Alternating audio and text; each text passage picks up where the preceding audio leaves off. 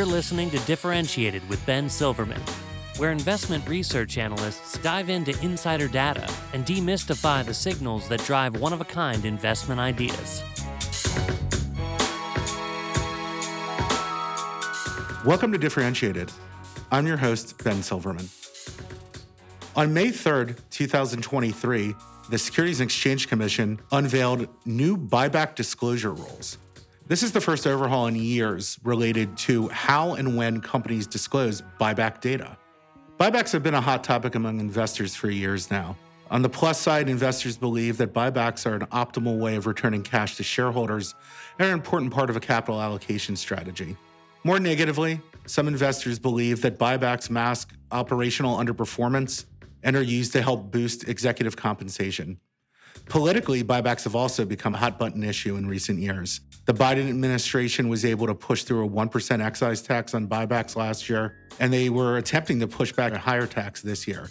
Many politicians, mostly on the left, have criticized companies for utilizing uh, their cash for buybacks, suggesting they instead invest in companies or pay employees more. Regardless of what your feelings are on buybacks, they're here and they appear to be here to stay, at least in the near term.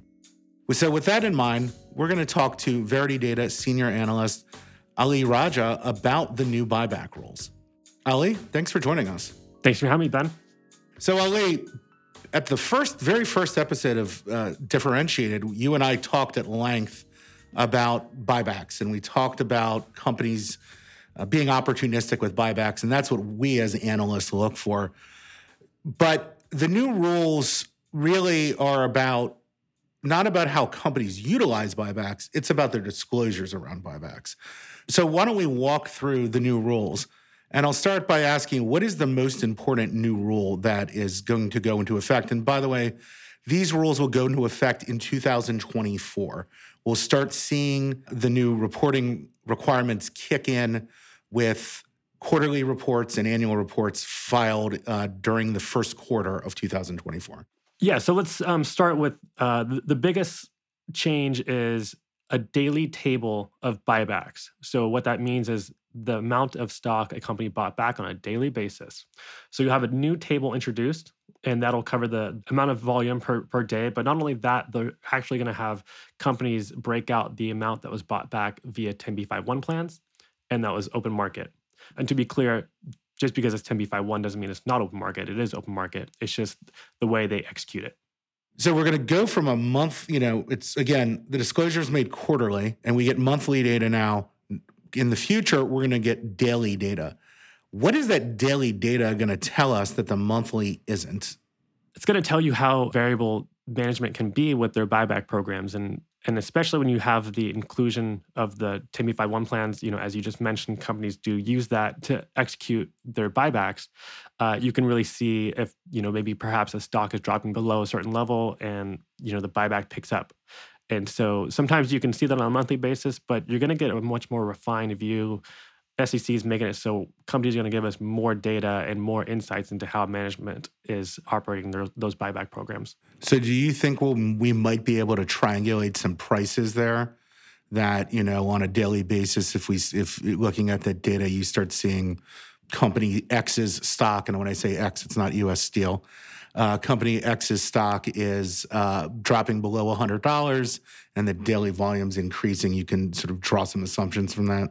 Yeah, exactly. I mean, especially when you think about how 10b5-1 plans operate, often it's, you know, buy X amount of shares below this price, buy even more shares at this price. So when you have that breakdown on a, on a daily basis, you will be able to tell perhaps what kind of pricing metrics a company's employing in those 10b5-1 plans right? And then and those pricing metrics are valuable. There's evaluation data points that investors can use.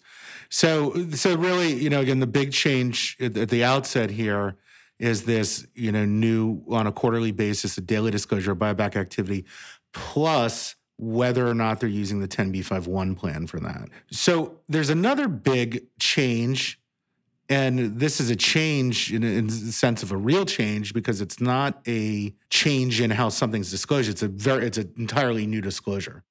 Yeah. So the other big change is the addition of a narrative. Basically, companies more clearly talking about why they executed a buyback or why they think the buyback um, is, is appropriate at that time. So this is a new requirement, but right now, a lot of companies actually do sort of give a narrative when they announce buyback programs. If you think about any time a company has a press release for a new buyback authorization, management is often giving some phrasing as far as why they're doing this. Right now, Verity actually tracks that and we database that by cataloging the different phrases that management uses. So, what, what kind of phrases are they currently using within uh, their 8Ks and press releases? So, the most common term you'll see, I'll mention the broader version, is when they think it's going to increase shareholder value. That might be them saying it's accretive to EPS or some variations of those sorts of things. Beyond that, uh, management also have phrases such as undervalued. And it might be a variation of that. Again, it could be, you know, we're going to buy back because the stock is trading below what we think the intrinsic value is. And there's other buckets as well, whether it's deploying it opportunistically or so forth. So the new narrative disclosure, I mean, do we think it's just going to be a bunch of boilerplate comments? Because certainly everybody if you, if you polled 100 CEOs about why they're doing a buyback and said, you know, is this to uh, increase shareholder value? They're going to say yes. So, do we expect a more uh, complicated disclosure that involves talking about balance sheet or capital allocation, or you know, why they're doing buybacks now instead of doing M and A?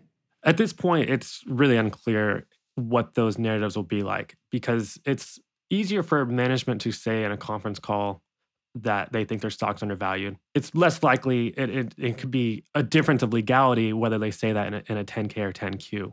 So it might be, you know, a big drop off from what, like how frequent we see companies say their stock is undervalued and that's why they're doing a buyback program versus what it could be in the future when they actually have to associate that in the 10K.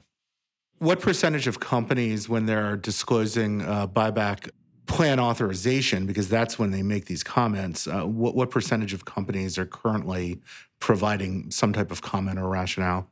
So when you look at 8Ks and press releases and, and you pull out that that commentary, that narrative that management is currently providing right now, about 40% of buyback initiations actually have some associated language that gives some reason why they are initiating a buyback program. The most common disclosure is increased shareholder value and the buckets that go with that and that's about uh, almost 30% of the situations. And the rest, the remaining 10%, is some variation of um, undervalued, opportunistic, and prevent dilution is another common one as well. You know, there was a, there was an interesting article uh, after the rules were announced in the Wall Street Journal. The, and it was in the CFO Journal, which is one of my uh, favorite sections of the paper, and in talking about that CFOs are concerned as a group you know, over the costs and uh, difficulty of compliance here. And, and I think that boils down to the the narrative disclosure because all of a sudden you're going to have to be as a CFO, you're going to have to be crafting, uh, you know, these statements um, that you know again we we don't know the exact details yet, which is often the case with some of the SEC uh, uh, new SEC regulations. But you're going to have to craft some type of narrative that passes a regulatory and a legal and a PR sniff test. And that's uh, not always the easiest thing to do. So we'll be keeping an eye out for that. There was one other rule change which is interesting because it crosses into the territory that you know I've specialized in for 20 years, which is insider trading. And there's uh, a new disclosure around buyback plan announcements in insider buying and selling. Correct. So there's going to be a new requirement that is going to be a checkbox for whether insiders, Schedule 16 insiders, executives, and directors bought or sold their stock within four days of that buyback plan being announced. There was some research put out by the SEC a few years ago saying that insiders were abusing buyback programs by selling quickly after buyback plans were announced. And it appears that's why they decided to put in this new requirement as well. Yeah, that's an interesting one because I don't know how informative that's going to be for investors, and I'll tell you why. And, and that's because, first of all, it's the checkbox that somebody sell. It's not ex- really explaining anything, you know. And insiders utilize 10b5-1 plans, 10b5-1 plans.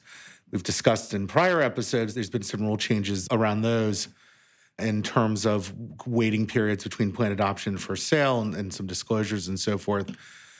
But it is not unusual for a company to announce a buyback plan authorization when they report earnings and it is not unusual for insiders to peg the timing of their sales to after earnings. So you're going to get potentially a bunch of insiders selling after an earnings announcement that's happened to coincide with a buyback authorization announcement. Yeah, I mean, most of the time when there's a buyback announcement, it's released alongside earnings, and so the timing is going to make it so that you're often going to get um, insider selling and react like afterwards when the window opens. Right, and there's also this thing: if the stock happens to go up on the announcement of a new plan or an increased plan, it might hit a tr- trigger prices for insiders. So, and again, it would just be circumstantial. You know, sort of wrapping up this you know subject. For me, the biggest thing is you know the increased transparency is good uh, having that granular data is gonna is, is, gonna be good. Even though it's you know on a on a delayed basis, it's still there's still value in that data. It's gonna help people in their investment process. You know, the other thing is what I really, really like about you know the sort of bulk of the rule changes here is that they're focusing on the actual buyback execution. And one of the things we've talked about for years, uh, that we talk about in the media, we talk about internally, talk about with clients, is that you know focus on the execution. You know, if you're a very nimble trader and you're running uh, algorithms to uh, you know catch buyback plan announcements because stocks often always go up on that, that's great. But you know, for most investors, buying into the news that someone has authorized a buyback plan can sort of be a fool's gold type situation because you really need to understand if the company is smartly executing the buyback or executing the buyback at all. There's plenty of companies that announce buyback plans and don't use them or don't use them for months or quarters or even years after the plan is announced.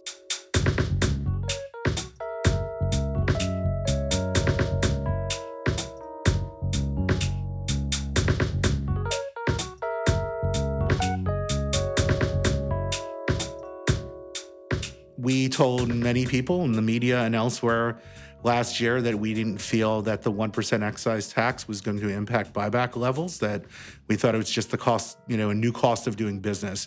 So, Ali, um, with a lot of buyback data in for Q1 23, what are we seeing? Yeah, now we have a lot of Q1 data in, but it's not all the Q1 data. So I will say it looks like we are tracking um, ahead of Q4 2022. We've already had more than $200 billion worth of reported buybacks for the Q1 quarter, with a lot more companies to report. So you will have that gap uh, get filled up where it did end um, last quarter about $233 billion. So the projection right now on our end is that we we are going to be at or maybe slightly above, slightly below the Q4 levels. Yeah, we will. And so I guess, you know, the big takeaway there is that 1% excise tax is not making it so companies are materially differing what their buyback approach is for Q1. Now, I've read many conference call transcripts, listened to many calls. It doesn't seem to be a subject that's coming up often. Have, have you seen anything on it? You see it come up, and, and a lot of times it could be a sell side analyst asking if that excise tax will make a difference in their cap allocation approach or whether they're going to do buybacks and you know the cadence of that.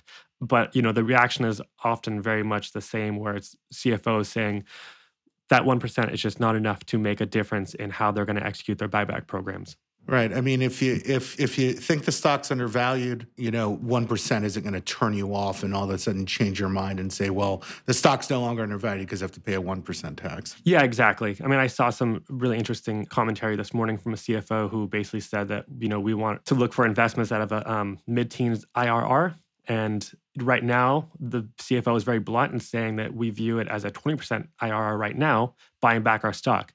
So that basically means that you know you compare against what their opportunities are to spend their money, and there's a good difference in buying back stock right now versus what their other opportunities are. And therefore, if you have you know this material difference, that one percent is not enough to take them away from the from the market to buy back stock. Yeah, I also have to think that you know looking at effective tax rates, how they move around from year to year, that as a you know a financial officer, you're sort of rolling in the excise tax into your other tax obligations because you know again you, you, could have very very significant changes in your corporate effective tax rate from year on year. And you know you just package that all together you know and you figure it out. Yeah i mean there's you know a lot of offsets that go into play. So that, you know it's a it's a complicated world those taxes. Well luckily we're not paid to be tax ex- experts so that's a good one. Well thank you again ali. I appreciate your insights about the uh, new uh, sec uh, buyback rules. Thank you ben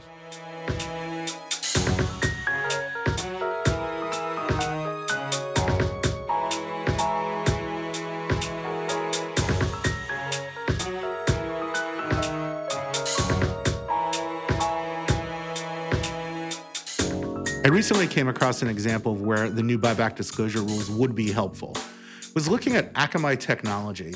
The company repurchased about $350 million in shares during the first quarter. It's about 2.9% of shares outstanding. On a dollar basis, that was their most aggressive buyback since the third quarter of 2018, and as also the largest buyback in terms of shares outstanding since that same uh, quarter. What was interesting when I was starting to look at the company's buyback disclosure data was that the bulk of that repurchase came in the month of March. Company bought back about 445,000 shares in January, about 530,000 shares in February, and then they brought the hammer down and bought back almost 3.6 million shares in March. And I can see why. In January, the average price uh, paid per share was $87.25. In February, it was $82.71. In March, it was all the way down to $74.27. So, under the current disclosure, this is an example of a company where you can say, hey, there's a line in the sand somewhere here. You know, at under $75, this company was extremely aggressive buying back shares. Now, that jives with what CEO Tom Leighton said on the company's conference call. He said that prior to this year, over the last 10 years, we've bought back an extra 1% a year over and above the equity program dilution offset, meaning that what the company uh, attempts to normally do with their buyback is to offset dilution from stock based compensation and then on an annual basis take down another 1% of shares outstanding. He said, obviously, Q1 was more than that. And he said, you know, when the stock goes lower, the programmatic or automatic buying also increases. That's evidence, you know, he didn't use the term 10b51, but the company is certainly using a 10b51 plan based on those comments. So this is a great example of a few things. One, it's a company being opportunistic with their buybacks. It's a company employing a specific buyback strategy of offsetting dilution plus taking uh, down another 1%. And it's also an example of a company very, very smartly utilizing a 10b51 plan. The disclosure, however, is delayed. By the time this disclosure came in, it was May 9th. So at this point, you're six weeks past the end of the first quarter. You know, the company again was buying back stock aggressively under $75. The good earnings report, some other factors helped kick the stock back up to over $85 by the time this disclosure came out. So, how do you use that disclosure? Well, the best way to use that disclosure is if you own the stock, understand that at $75 or less, seems like this company has a 10b51 plan that's going to kick in and provide some nice support for the stock. So you can look at that $75 as a line in the sand and say, well, I know that based on what the company did in Q1 and assuming they didn't, you know, make a, a big change, which I don't think they would. I don't think they would particularly raise the threshold their price threshold here for the 10b51 plan to kick in aggressively to buy back shares. If they did, great. If they said, you know what, now, you know, we think the stock is more valuable and we're going to raise that threshold to $80, that's great. That's that's a better support line. But again, if it's $75, you now have that information. You can use that as part of your process. Going forward, when the disclosure rules change in 2024, we're going to be able to sniff this out even better. So I'm saying $75 now because I don't have a lot of data. I have, you know, one piece of data that is giving me some good information. Next year, I'll have more granular data. Maybe that price is actually $77. Maybe it's actually 74 regardless, I'm going to be able to figure that out by the daily disclosures that are going to be present in the quarterly reports. And again, with buybacks, it's all about the execution. And the way to get differentiated ideas is by keying in on the valuations that management has picked out to aggressively execute buybacks. This episode of Differentiated with Ben Silverman was brought to you by Verity. Verity designs software that helps over 360 asset managers discover one of a kind insights, streamline research workflows, and manage fund research productively. To learn more or begin a free trial, visit verityplatform.com. This episode of Differentiated with Ben Silverman was edited, mixed, and scored by Calvin Marty.